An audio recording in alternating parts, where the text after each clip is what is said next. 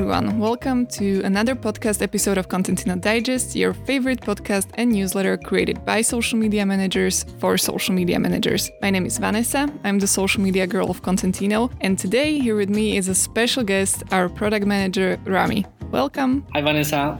Thank you for inviting me. Uh, it's my first time recording a podcast, actually. Uh, so I hope everything will go fine. yeah, don't worry about it. It's a really chilled out atmosphere, and we'll also have really chilled out themes today. Okay, that sounds perfect. So, what are we going to talk about? First off, Instagram is working on a new boards feature. Then there are some aggressive discussions about Metaverse and Meta's new 47.5% fee on Metaverse items. And last but not least, we'll discuss Facebook pulling back from their podcast attempt. well, that doesn't really seem like really chill to me, but I guess we'll, we'll start slowly with the new boards feature on Instagram. Uh, so, what's that about? Well, we don't have much information as yet because it was only shared by Alessandro Paluzzi on Twitter. For those of you who don't know about this guy, he basically spoils and shares a lot of information like new features even before Instagram announces them. And this week he shared a screenshot of a new feature called Boards, which would appear in the stories field. So, is like some new format for stories? Uh, not really, but based on what we know now, it should be some kind of space where you can connect with people and share content with each other like stories, posts, reels, etc. Uh-huh. That sounds similar to Facebook groups, right? Yeah, that's more like it, yes. It should be especially helpful for creators and brands to share inside information or just to connect with their followers more and let them be in some kind of uh, community. Cool. I, I, truly see the potential not only in creators and brands using this, but as you said, in small community of people or friends or family as well. Yeah, you're absolutely right. I think this will be a really nice feature that can be used in many ways, and it can definitely assist as a Facebook group alternative on Instagram. Do we know anything more about this, like when it should be released? Uh, not really. That's the thing with Alessandro and his tweets. He only shares the screenshots, but he too doesn't have this kind of information. However, the screenshots seem like Instagram is already testing this feature, so it should be ready in a matter of weeks. We'll definitely keep you updated. Great. Uh, cool. So, what about the next topic? Metaverse, you said, right? Right. Well, this one is a bit more dramatic as Metaverse itself. Meta is trying to figure out how to monetize the Metaverse. And well, it doesn't seem like they're doing a great job. And the creators are not happy. well, who would be if they told them that they will take almost 50% of their earnings? 50. Oh my God how's that even possible really well that's what the creators are asking as well. For every item sold in horizon worlds uh, a 30% cut goes to meta via the oculus platform and 25% of the remaining amount goes to the meta app store. That's more than apple's oft criticized 30% app store fee and much larger than what nft traders are accustomed to in the NFT space marketplace, OpenSea takes a 2.5% cut of each transaction, and creators typically take between 2.5 and 7.5%. To clarify, the items Meta is selling are non fungible tokens. They're more similar to the skins and animations that you could currently buy in games like Fortnite. But the metaverse Meta is building is competing with crypto native metaverses like Sandbox and Decentraland, where in world items are owned as NFTs. And how did they even defend themselves? They didn't, of course. the argument is that open metaverses will be more organic, virtual societies when compared to centrally designed metaverses like Horizon Worlds. One tweet said, Facebook charging 47.5% for every NFT sale is the best thing to ever happen to us. With the implication being that Meta's excessive fee will drive creators toward open metaverses like Sandbox and Decentraland.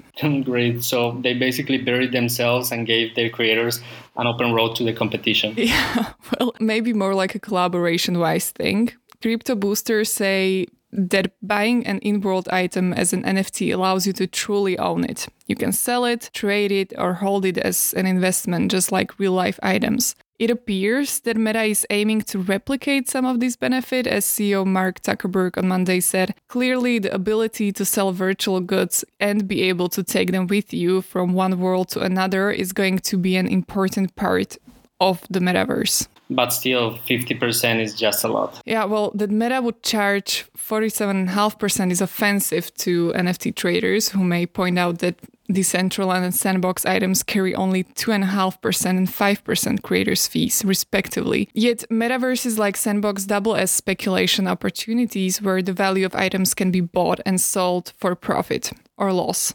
Under this model, creators make money by skimming money off big ticket items that may never be part of the world Meta builds. Sandbox's 5% fee amounts to a lot of when the item being sold is um, $4.3 million plot of land, as compared to Meta's 47.5 cut of um, $10 costume. I don't know.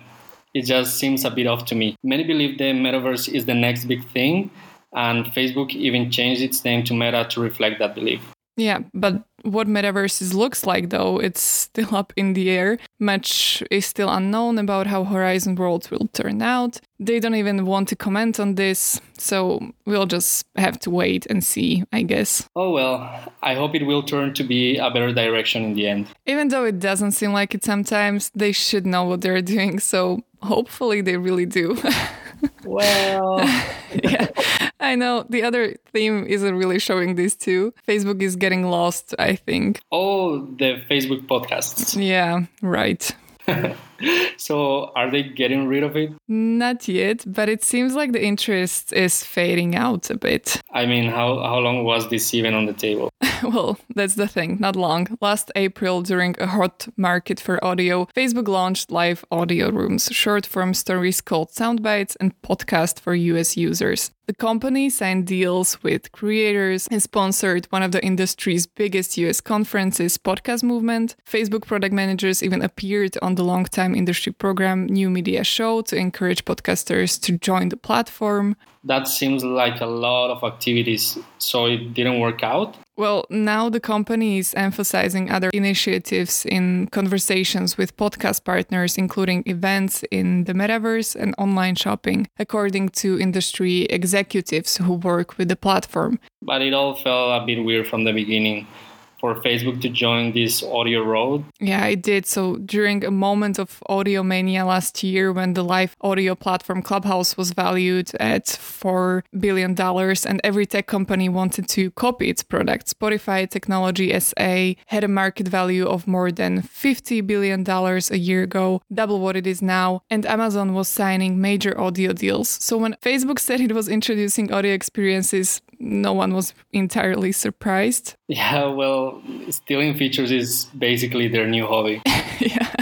And to even break into the space, the company also explored starting a training program to bring creators onto the platform which is crazy to me. Uh, Steph Colburn, the founder and chief executive officer of Edit Audio, said a group working with Facebook floated the idea of paying her to train 15 or so podcasters from diverse backgrounds on how to create their shows and use the platform, but it never followed through on the idea. Then, after sponsoring Podcast Movement in August, Facebook didn't sponsor the conference's offshoot event in March and didn't send a single person to attend, according to the event's attendance attendee list. And at the same time, some initial live audio rooms partners are no longer hosting conversations and their deals were not re upped. So the great idea is basically dying now? Yeah, it seems like they didn't plan long term, and now they're mostly focusing on the previously discussed metaverse and, to our surprise, a more music oriented way. Music oriented, really? One prominent podcast product manager at Facebook, Irena Lam, appears to have transitioned to a music oriented role, according to her LinkedIn page. And do Facebook Reels have something to do with this?